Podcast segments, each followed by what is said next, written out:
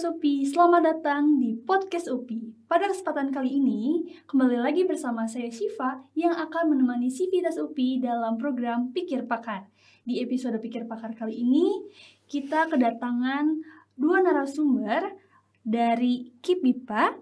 Yuk kita langsung kenalan aja. Halo Bu Suci, Bu Nuni, apa kabar? Alhamdulillah. Alhamdulillah baik. Halo lagi Siva. iya Ibu, halo. Nah, sebelum kita masuk ke topik pembahasan, boleh dong Bu, Bu Suci dan Bu Nuni memperkenalkan diri terlebih dahulu karena pasti Sivitas UPI ini eh, ingin tahu lebih banyak nih mengenai Ibu. Baik, Ibu Nuni dulu deh. Karena kaprodinya Ibu. Baik. Halo sahabat-sahabat semua, sahabat sebangsa dan setanah air di Indonesia maupun yang di luar negeri. Nama saya Nuni Sulistiani Idris. Kebetulan saya diamanahi menjadi Ketua Program Studi Magister Pendidikan Bahasa Indonesia bagi penutur asing di Sekolah Pasca Sarjana UPI. Baik. Hai Bu, silakan. Eh, Assalamualaikum, halo semuanya. Eh, saya Suci Sundusia bersama Bu Nuni di Prodi Pendidikan BIPA S2. Eh, selain itu juga saya sekarang diamanahi menjadi Ketua Panitia KIP BIPA tadi itu ya. Konferensi Internasional Pengajaran Bahasa Indonesia untuk Penutur Asing. Oke. Eh, Oke Bu, mau langsung ke pertanyaan aja. Boleh. Oke. Nah, karena kita akan membahas mengenai bahasa Indonesia di kacamata internasional, nah, Siapa pengen tahu nih Bu, kondisi bahasa Indonesia itu sekarang di lingkup global bagaimana ya Bu? Baik. Dulu nih. Pertanyaannya langsung pertanyaan serius. Iya ya tadi janjinya kita ngobrol ringan. Baik. Iya. Eh, bagaimana posisi eh, bahasa Indonesia di kancah internasional adalah bahasa kita ini menjadi salah satu bahasa yang diminati, ya. Mengapa diminati? Karena penutur bahasa Indonesia kita itu banyak, ya, baik di dalam negeri maupun di luar negeri. Kata orang asing sih bahasa kita seksi katanya, Oh. ya, karena mudah dipelajari, kemudian penulisannya kan mudah lain dengan eh, bahasa yang punya tipologi yang lain yang seperti bahasa Arab, bahasa Korea, bahasa Jepang kan Iya. tulisannya berbeda ya. Beda, Kalau ya. bahasa Indonesia tidak. Lebih Hmm. simpel ya Bu ya. Ya. mungkin.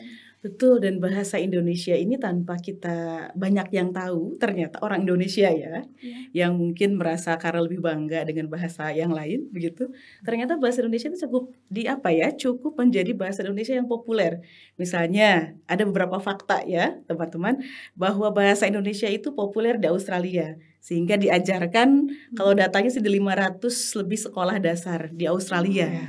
gitu, menjadi mata pelajaran yang dipelajari oleh anak-anak di sana.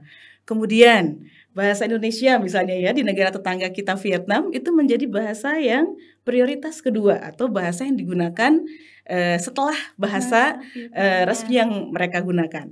Kemudian eh, tadi Bu Nuni sudah sampaikan bahasa Indonesia itu penuturnya itu paling banyak di dunia selain karena memang jumlah eh, penduduk Indonesia itu banyak begitu ya, tetapi juga dituturkan oleh eh, penutur-penutur lain begitu ya selain dari orang Indonesia sendiri. Kemudian eh, nanti kita akan bicarakan data-data eh, siapa saja lembaga-lembaga yang ternyata mereka menyelenggarakan pembelajaran bahasa Indonesia begitu ya di baik di luar negeri maupun dalam negeri. Ya, jadi eh, begitu diminatinya begitu ya. Eh, bahasa Indonesia di mata internasional menjadi bahasa yang eh, dikagumi ya. Karena latar belakang yang yang banyak tentunya Bu ya. Dari budaya begitu ya. Dari segi eh, apa me- politik dan sebagainya begitu ya. Semakin eh, kita memiliki nilai positif di luar negeri bahasa Indonesia semakin akan diminati. Luar biasa ya Bu ya, banyak yang belum tahu pastinya Mhm. kan. Oke, selanjutnya, lalu apa yang membuat bahasa Indonesia itu berkemungkinan akan menjadi bahasa yang penting di dunia khususnya dalam pergaulan antar bangsa? Baik sebenarnya ini sudah tercetus di Kongres Bahasa Indonesia ya. Eh, Kongres eh, beberapa tahun yang lalu bahwa tahun 2045 ini pemerintah kita ini menargetkan bahasa Indonesia menjadi salah satu bahasa pengantar di PBB. Men- Betul. eh, jadi sejajar nanti dengan bahasa Inggris, bahasa Spanyol, bahasa Mandarin, bahasa Arab, bahasa Perancis, bahasa Rusia. Nah, jadi sejajar dengan dengan bahasa itu sehingga ada target-target yang dikeluarkan oleh pemerintah Indonesia melalui Badan Pembinaan eh, Badan Pengembangan dan Pembinaan Pembinaan Bahasa. Di tahun 2024 ini ditargetkan ada penambahan 100 ribu pembelajar BIPA. Dan ini hampir tercapai padahal belum sampai 2024 melalui Hmm. pembelajaran daring. Ya. Oke. Nah, untuk selanjutnya eh untuk kondisi nih Bu, yang Mhm. sekarang bagaimana tingkat minat atau antusiasme masyarakat internasional terhadap bahasa Hmm, Indonesia? Nah, mhm. apakah semakin banyak yang antu- yang antusias mempelajari bahasa Indonesia? Hmm, Ada data ya, Bu Suci Ya. akan Kita sampaikan. akan nanti. bicarakan data ya, karena ternyata ini menarik sekali.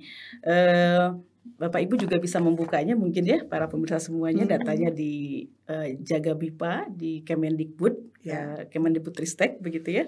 Jadi eh, sampai hari ini tercatat ada 48 negara, bahkan versi Kemenlu itu ada 51 negara yang mereka me- di sana ada proses pengajaran bahasa Indonesia bagi penutur asing. Artinya peminatnya ada di 51 negara.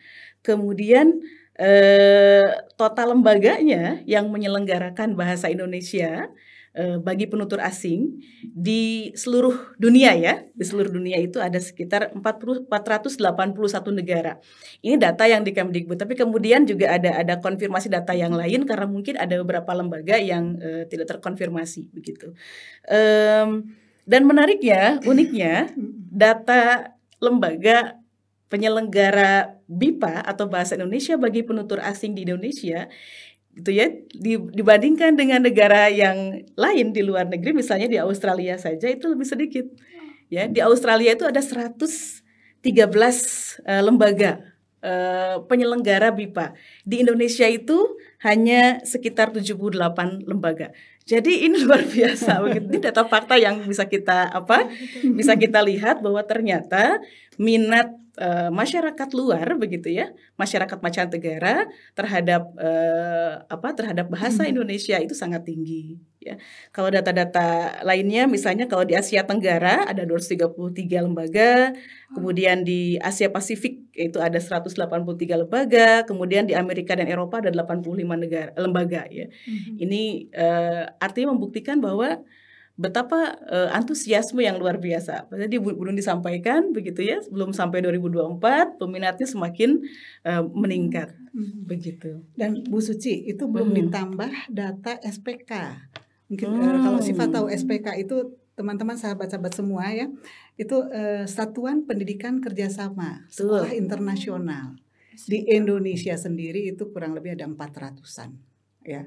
Jadi mereka anak-anak Mhm. ekspatriat, anak-anak orang asing yang bekerja di Indonesia dan belajar bahasa Indonesia. Indonesia. Data yang tadi di luar data SPK. ya. Betul. Karena lembaga ini memang lembaga yang diinisiasi oleh Badan Pengembangan Bahasa Mhm. gitu di luar negeri atau di Indonesia ataupun eh, universitas-universitas ya di Mhm. luar negeri atau di Indonesia yang menyelenggarakan program BIPA ataupun lembaga kursus yang swasta yang diselenggarakan oleh swasta baik yang ada di Indonesia maupun yang ada di luar negeri.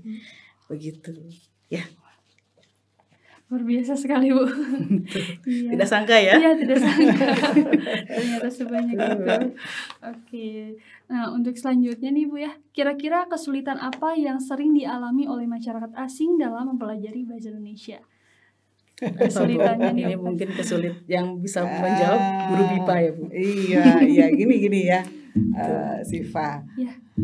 Kalau kesulitan dari faktor bahasa itu sendiri sih mudah, ya. Jadi kami para pengajar BIPA bisa mengajarkan bahasa Indonesia dengan berbagai cara, dengan berbagai media, dengan berbagai metode, dengan berbagai pendekatan, ya. Tetapi justru yang sulitnya itu ketika mereka datang ke Indonesia melihat fakta bahasa di Indonesia. Hmm. Aduh, mudah-mudahan sih teman-teman yang nonton tayangan ini tidak termasuk di kelompok ini, yaitu orang-orang yang kurang menghargai bahasa Indonesia. Eh, jadi banyak juga di masyarakat kita ini yang Mhm. lebih bangga menggunakan bahasa asing, dibandingkan ya. eh, Bahasa menggunakan bahasa Indonesia. Indonesia. Walaupun sebenarnya saya pribadi tidak alergi, bagus ya, tetapi harus seimbang. Hmm, Kalau betul. misalnya di ruang-ruang publik, kalau ada bahasa asing, bahasa Indonesia dulu, baru bahasa asing. asing, ya. Tapi kalau teman-teman ini ke bandara ini su- sudah bagus bahasa Indonesia dulu baru bahasa asing. Di stasiun kereta api juga bahasa Indonesia dulu eh, kemudian eh, bahasa asing. Semoga nih di kampus-kampus gitu ya apa yang Betul. kita gunakan gitu dari pakaian, dari makanan, minuman kalau ada bahasa asing ada bahasa Indonesianya. Iya. Jangan sampai begini. Kalau harga secangkir kopi hitam itu 3.000 4.000 tetapi ketika black coffee Ah, bisa 25.000. with Iya, ice beda. americano. Ice americano beda harganya Nah, ya Bu. itu ya. Sama-sama Yes. Padahal Padahal ada kopi- kopi hitam ya Bu kopi ya. Sama, Sama, ada iya. merek-merek tertentu gitu. Iya, Bu. Jadi mempengaruhi ya Bu ya. Iya. Iya. Oke, nah untuk selanjutnya Bu, lalu menurut Ibu apakah ke depannya nih bahasa Indonesia memiliki potensi menjadi bahasa internasional? Hmm.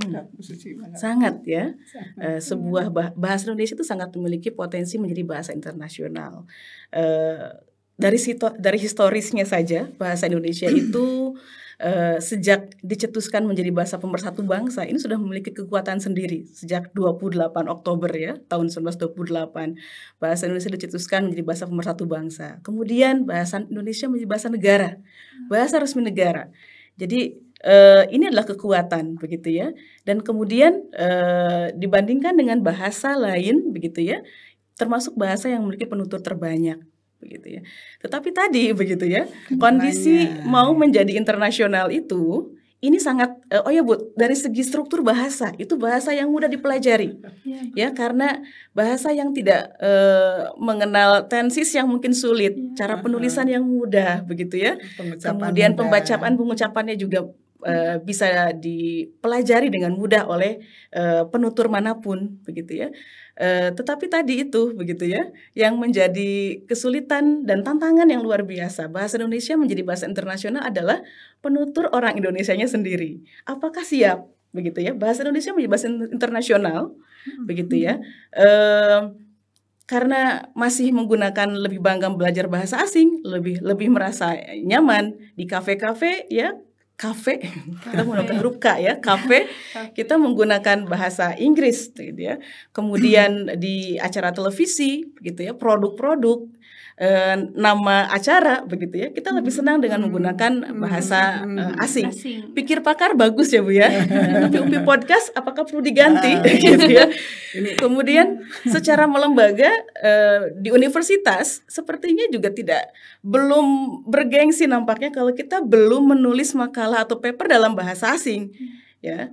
Tetapi mengapa tidak kita gunakan bahasa Indonesia dan menggunakan itu sebagai bahasa akademik toh itu adalah bahasa resmi kenegaraan begitu ya Hmm. digunakan dalam forum-forum internasional, dalam forum-forum nasional apalagi begitu ya. Hmm. Ini eh, yang menjadi eh, PR kita bersama ya. Jadi bukan hanya PR guru bahasa Indonesia, tapi menjadi PR semua pihak. Indonesia. Gitu.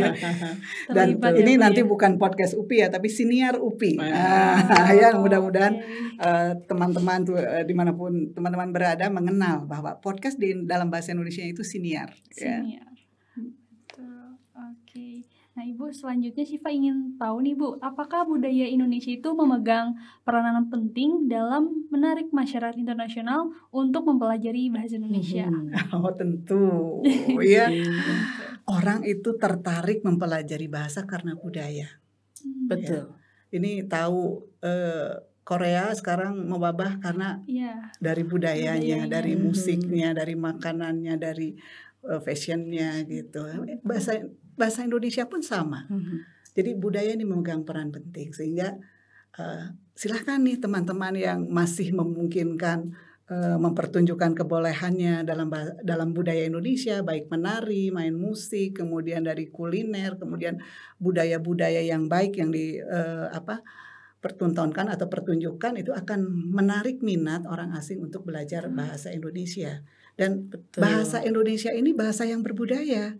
Misalnya begini ya, kalau eh, dalam penulisan saja, misalnya kalau untuk orang kedua kita menyapa Anda atau saudara, bapak, ibu itu gunakannya huruf kapital, huruf besar. Besar, ya. Dan untuk diri sendiri S-nya itu saya, aku Saya. kecil.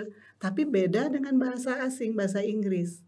Kalau I itu selalu kapital besar, tapi you kecil. Kecil. Jadi bahasa Indonesia itu bahasa yang berbudaya betul. Ya. Iya, dan tidak hanya permasalahan budaya ya, sebetulnya yang menjadi peminat, eh, menarik minat begitu Iya, ya, iya. eh, orang-orang asing untuk mempelajari bahasa Indonesia. Situasi politik, begitu ya. Kemudian Ekonomi. sosial masyarakatnya, kemudian ekonomi. Kan kalau ekonomi Indonesia itu stabil, begitu ya, banyak Iya. investor, banyak pebisnis yang datang ke Indonesia, banyak orang yang memiliki peluang sebetulnya belajar bahasa Indonesia. Ini juga penting ya tadi peran pemerintah menjadikan Iya. bahasa Indonesia itu menjadi bahasa internasional atau disukai juga. Misalnya karena eh, jika ada pebisnis asing yang eh, akan berbisnis di Indonesia maka diwajibkan menguasai bahasa Indonesia. Ini juga memiliki sesuatu yang nilai tawar yang luar biasa. Dan tadi unsur budaya tadi ya Bu ya. Ini kita anak-anak muda, aduh saya termasuk kita tuh belajar bel- apa eh, tahu kosakata misalnya ya bahasa Korea yang sekarang sedang Iya. tren itu kan sebetulnya tidak belajar Iya. tapi kita menonton drama Drama, ya menonton eh, misalnya apa tayangan-tayangan di eh, televisi atau tayangan-tayangan eh, berbau Korea tanpa kita sadari kita belajar bahasanya. Betul, iya. itulah sebetulnya yang harus terjadi dengan proses internasionalisasi bahasa Indonesia. Tanpa orang asing sadari ya mereka itu menyukai kita menyukai budaya kita dan mau belajar bahasa Indonesia itu karena tadi begitu ya ada ada soft food ada ada proses yang lembut begitu ya masuk ke dalam pikiran. Oh saya suka dengan lagu-lagu Indonesia sehingga orang belajar bahasa Indonesia mau tidak mau Eh, suka dengan eh, apa tayangan televisi Indonesia suka dengan eh, cara makan gaya budaya orang Indonesia. Nah, itu secara tidak sadar. Begitu ya. Eh, karena misalnya begini, saya belajar, saya tahu istilah mukbang gitu ya. Itu karena nonton orang Korea makan dalam jumlah yang banyak, banyak. begitu ya. Nah, cobalah budayakan misalnya itu botram, itu bukan botram Ibu, itu bahasa Sunda. Nggak apa-apa, Tidak botram. apa-apa. Itu bisa Sudah jadikan masuk- bahasa Indonesia. Sudah masuk ke Ya. KBBI buat Ram. Ini bisa bisa dijadikan eh, salah satu sarana untuk eh, apa ya mempromosikan bahasa Indonesia dengan berbagai cara. Semua kalangan harus berkontribusi, termasuk eh, pelajar ya mahasiswa ya bu ya. Siap. Iya. Betul itu tidak eh, tidak menjadi eh, apa peran dari eh, dosen atau guru bahasa Indonesia ya. Begitu. Jadi semuanya terlibat ya. Bu, Hmm, ya. makanya Betul. kita mau menyelenggarakan KIP BIPA ya. Betul. Oke. Iya. Oke, nah, Bu, untuk selanjutnya setelah mengetahui bahwa bahasa kita Mhm. sangat dikenal dan diminati di kancah internasional, bidang atau sektor apa saja yang akan terbantu menurut Ibu? Semua bidang ya bu ya. Semua Semua. bidang semua bidang kehidupan. termasuk perekonomian Iya. ya Eh, kalau kita menganalogikan kemba- kembali lagi begitu ya bersama eh, misalnya Korea tadi Korea Selatan tadi Iya. kasusnya ya bagaimana kehidupan ekonomi mereka itu bisa meningkat ya gara-gara semua orang itu tertarik dengan budayanya jadi bahasa itu sebetulnya sebagai alat ya teman-teman bahasa itu sebagai alat untuk memperkenalkan banyak hal tentang Indonesia tetapi tadi begitu ya usai usaha-usaha diplomasi kita untuk eh, bangga dengan Indonesianya sendiri itu yang harus diutamakan Hmm, begitu. Ya. Oke. Oke, ternyata kita memang harus patutnya bangga ya Bu eh, dengan bahasa kita. Nah, selanjutnya Siva ingin membahas mengenai KIPIPA nih Bu. Nah, Oke. seperti yang kita tahu bahwa KIPIPA ini adalah kegiatan yang membahas berbagai persoalan bahasa Indonesia di kancah internasional. Mhm. Siva ingin tahu apa yang melatar belakangi kegiatan KIPIPA ini Bu. Oke. Saya dulu ya, Bu. Boleh karena ibu Iya. yang paling ini tahu tentang Paling tua. sejarahnya. Baik. KIP BIPA, Konferensi Internasional Pengajaran Bahasa Indonesia bagi Penutur Asing. Awalnya ini merupakan komitmen para pengajar BIPA di Indonesia dan di luar negeri saat itu, ya. Jadi di kalau yang saya tahu BIPA itu sudah mulai gitu ya, dikenal itu di tahun 70-an sebenarnya kalau di UPI sih 80-an Hmm. hanya istilah BIPA-nya itu yang belum eh, tidak ta- saya juga tidak tahu pasti itu kapan itu kata BIPA-nya itu ya. Nah, eh, komitmen itu sehingga mulailah para para guru-guru BIPA baik di dalam di luar negeri itu berkumpul. Nah, yang pertama diadakan di Solo, kemudian eh, berikutnya di Padang, yang ketiga di IKIP Bandung. IKIP Bandung. Waktu ya. itu tahun 99 dan dari situlah muncul asosiasi. Awalnya namanya APIPA, Asosiasi Pengajar Bahasa Indonesia bagi Penutur Asing. Eh, ketua pertamanya Profesor Fuad Abdul Hamid. Selamat siang, sore, malam Pak Prof Fuad. Semoga Bapak selalu sehat. Nah, beliau eh, ketika menjabat eh, sebagai ketua BIPA, beliau Mhm. mas menjabat sebagai wakil rektor bidang kerjasama Warik 4 waktu itu. Ya. Kemudian eh, selanjutnya tahun 2015 berubah menjadi APP BIPA, Afiliasi Pengajar dan Pegiat BIPA. Mengapa namanya berubah? Karena ternyata yang senang itu bukan hanya pengajar yang ingin kumpul-kumpul, tapi orang-orang yang menyelenggarakan pembelajaran BIPA, orang-orang yang punya tempat kursus. Oh. Nah, jadi Para namanya pejuang BIPA. para pejuang-pejuang. Kita sebut pegiat ah, BIPA. Pegiat, ada pengajar, Mhm. ada pegiat. Kenapa asosiasi berubah jadi afiliasi? Karena kita daftarkan ke Kemenkumham ya eh, supaya berbadan hukum. Nah, tidak bisa menggunakan kata asosiasi. Yang ada yang diterima adalah afiliasi.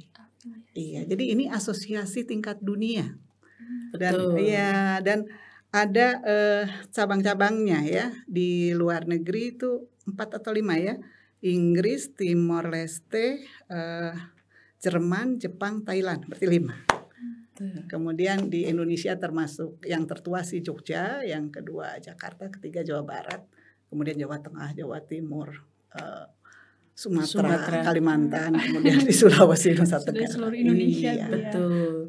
Jadi ini acara konferensi yang eh, apa ya, yang menjadi reuni dua tahunan ya, Mm-mm. reuni dua tahunan para pengajar, pegiat, dan untuk spesial edisi tahun ini di KIPIPA 2022, KIPIPA 12 ini kita mengundang dari pihak lain yang mungkin baru apa ya Bu ya, baru eh, apa, baru mungkin kita ajak untuk berunding bersama untuk memperbincangkan tema yang akan kita bahas di KIPIPA 12 ini. Mm-mm. Begitu.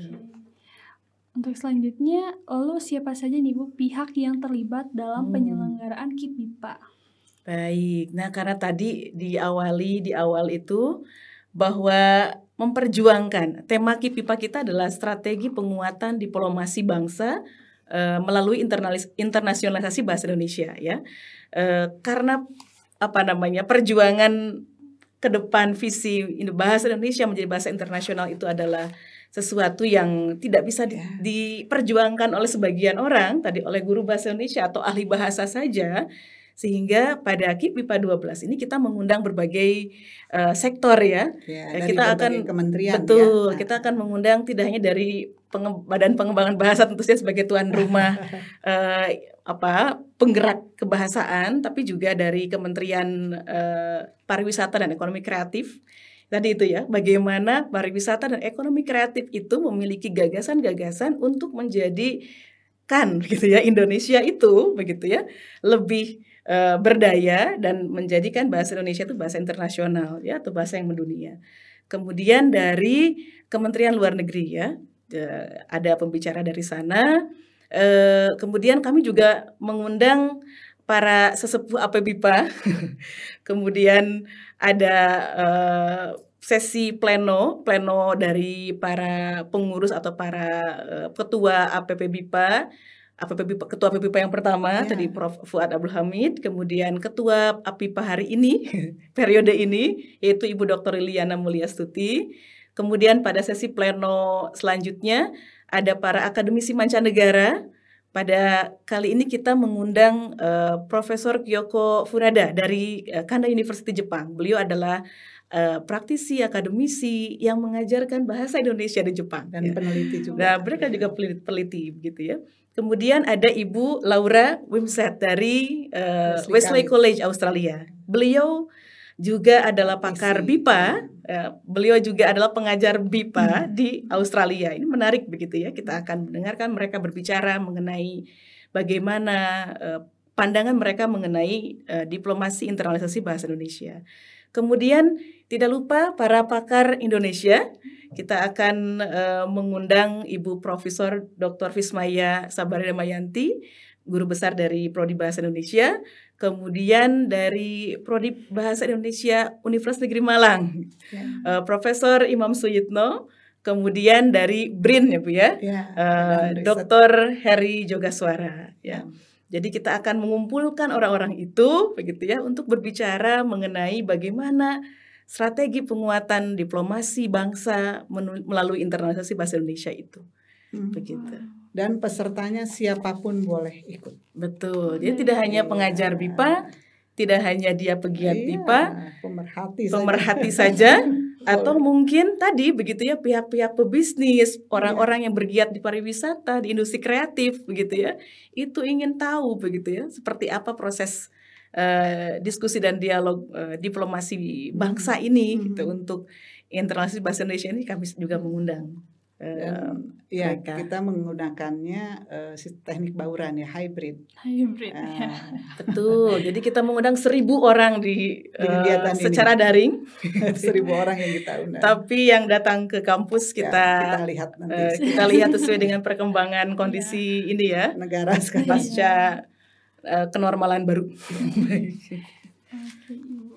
Nah, eh, boleh dijelaskan Bu, setiap berapa tahun sekali nih kegiatan MIPA ini diselenggarakan? Dua tahunan ya bu ya. Ya, seharusnya Dua dua tahun sekali. Seharusnya tahun Mhm. lalu, tapi kan kita tidak boleh Tidak, ya. kumpul-kumpul. Ini pun maksa nih. Mudah-mudahan diizinkan. Jadi eh, hanya Amin. 75% kan kita diizinkan berkumpul dari Betul. kapasitas tempat. gitu. Oke, Ibu. Mhm. Eh, s- sekarang Syifa ingin tahu Bu, apa motivasi KIP MIPA dalam mengenalkan bahasa Indonesia di kancah internasional? Nah, ini Motivasi ya. mengapa KIP BIPA mungkin ingin eh, menggunakan tema ini bu? Eh, Gitu mungkin eh, pertanyaannya ya. Ya, Iya. ya ini karena berbagai permasalahan di Mhm. internasional tentang posisi kedudukan bahasa Indonesia yang bersaing dengan bahasa lain uh, untuk menjadi bahasa resmi di uh, ASEAN misalnya, kemudian di perkumpulan-perkumpulan internasional lainnya. Sehingga tadi penguatannya itu, uh, temanya itu strategi, Strategi penguatan, penguatan diplomasi, diplomasi. bangsa melalui internasionalisasi bahasa Indonesia. Oh, Betul. Oke, Ibu. Nah, eh, untuk selanjutnya bisa diceritakan Bu apa saja kendala yang pernah Ibu atau pendidik BIPA lainnya alami saat mengenalkan bahasa Indonesia di kancah internasional? Mhm. Nggak ada ya? Gak ada kendala. Kendalanya Ya, oh, saya asik-asik aja Aja. sih. Ya, betul. Menyenangkan mengajarkan bahasa Indonesia di mancanegara, Betul. termasuk di Indonesia ya. Iya. Ya kendalanya tadi kalau belajar di Indonesia, kemudian melihat tayangan televisi Indonesia itu yang tidak mendukung kepada internasionalisasi bahasa Ya, Indonesia betul, itu ya. kendalanya. Jadi pembelajar sekolah. BIPA-nya bingung. Hmm. Yang dipelajari di sekolah seperti apa, datang pada tempatnya ternyata begini ya Iya, katanya bahasa iya. Indonesia itu. Iya. Jadi ini adalah tugas bersama ya. Kalau pengajar BIPA-nya eh, menyenangkan ya. Teman-teman juga bisa mengundang para pengajar BIPA suatu hari nanti yang Ya. sekarang sedang jadi praktisi betul-betul mengajar begitu ya. Hmm. Baik yang ada di UPI juga mungkin. Ya banyak Nah, dulu banyak. Di UPI banyak sekali para pengajar bahasa Indonesia untuk bagi penutur asing. Nah, setelah tadi sempat disinggung mengenai penyebaran bahasa, kira-kira apa saja output yang dihasil dihasilkan KIP BIPA ketika penyebar, menyebarkan bahasa Indonesia di kancah internasional? Hmm. Outputnya, Baik, Bu. output ya. Ya. Eh, yang pertama tentu eh, rumusan, Eh, rumusan dari hasil KIPIPA Betul, ini itu kan diplomasi. eh, hasil konsep-konsep yang ditularkan atau dituturkan oleh para pakar di konferensi ini. Kemudian eh, juga bagaimana strategi atau cara-cara mengembangkan, menguatkan kembali bahasa Indonesia sebagai bahasa internasional. Dan terakhir tuntutan sekarang itu Tuntutan publikasi ya, publikasi ah, dosen dan publikasi ilmiahnya. ilmiah Gitu, itu mungkin ada ada proceeding dan ada buku eh, ini ya Ya. buku berbab ya Oke. Baik. Nah, lalu siapa yang biasanya yang terlibat menjadi pembicara dalam kegiatan KIP BIPA ini, Bu? oh gitu Oke, begini.